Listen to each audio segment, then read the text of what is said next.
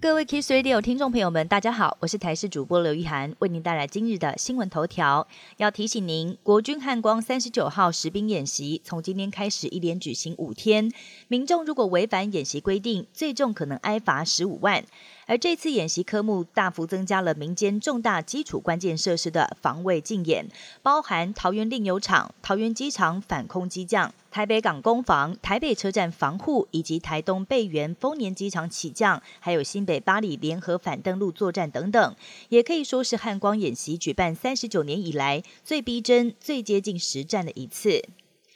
中台杜苏芮台风眼逐渐成型，暴风圈的范围也还在持续扩大。气象局最新预测路径出炉，台风稍微往西南移动，但是走这条路或者是擦过西南沿海的破坏力，反倒会比直接登陆还要来得更加强大。周一周二台风是关键，预估周三、周四风雨最为明显。而台风主体靠近台湾陆地之后，容易蛇行，进而改变影响各地风雨的程度，所以路径上都会一直微调再微调。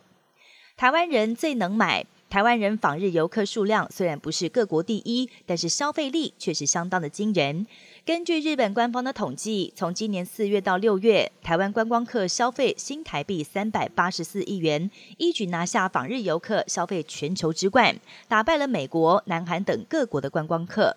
西班牙大选出现僵局，国会。西班牙在二十三号提前举行国会大选，而根据几乎完成的开票，不论是左派或右派都无法取得筹组政府所需要的过半数一百七十六席，形成僵局国会。要筹组新政府，恐怕将旷日费时，还可能会无法产生结果。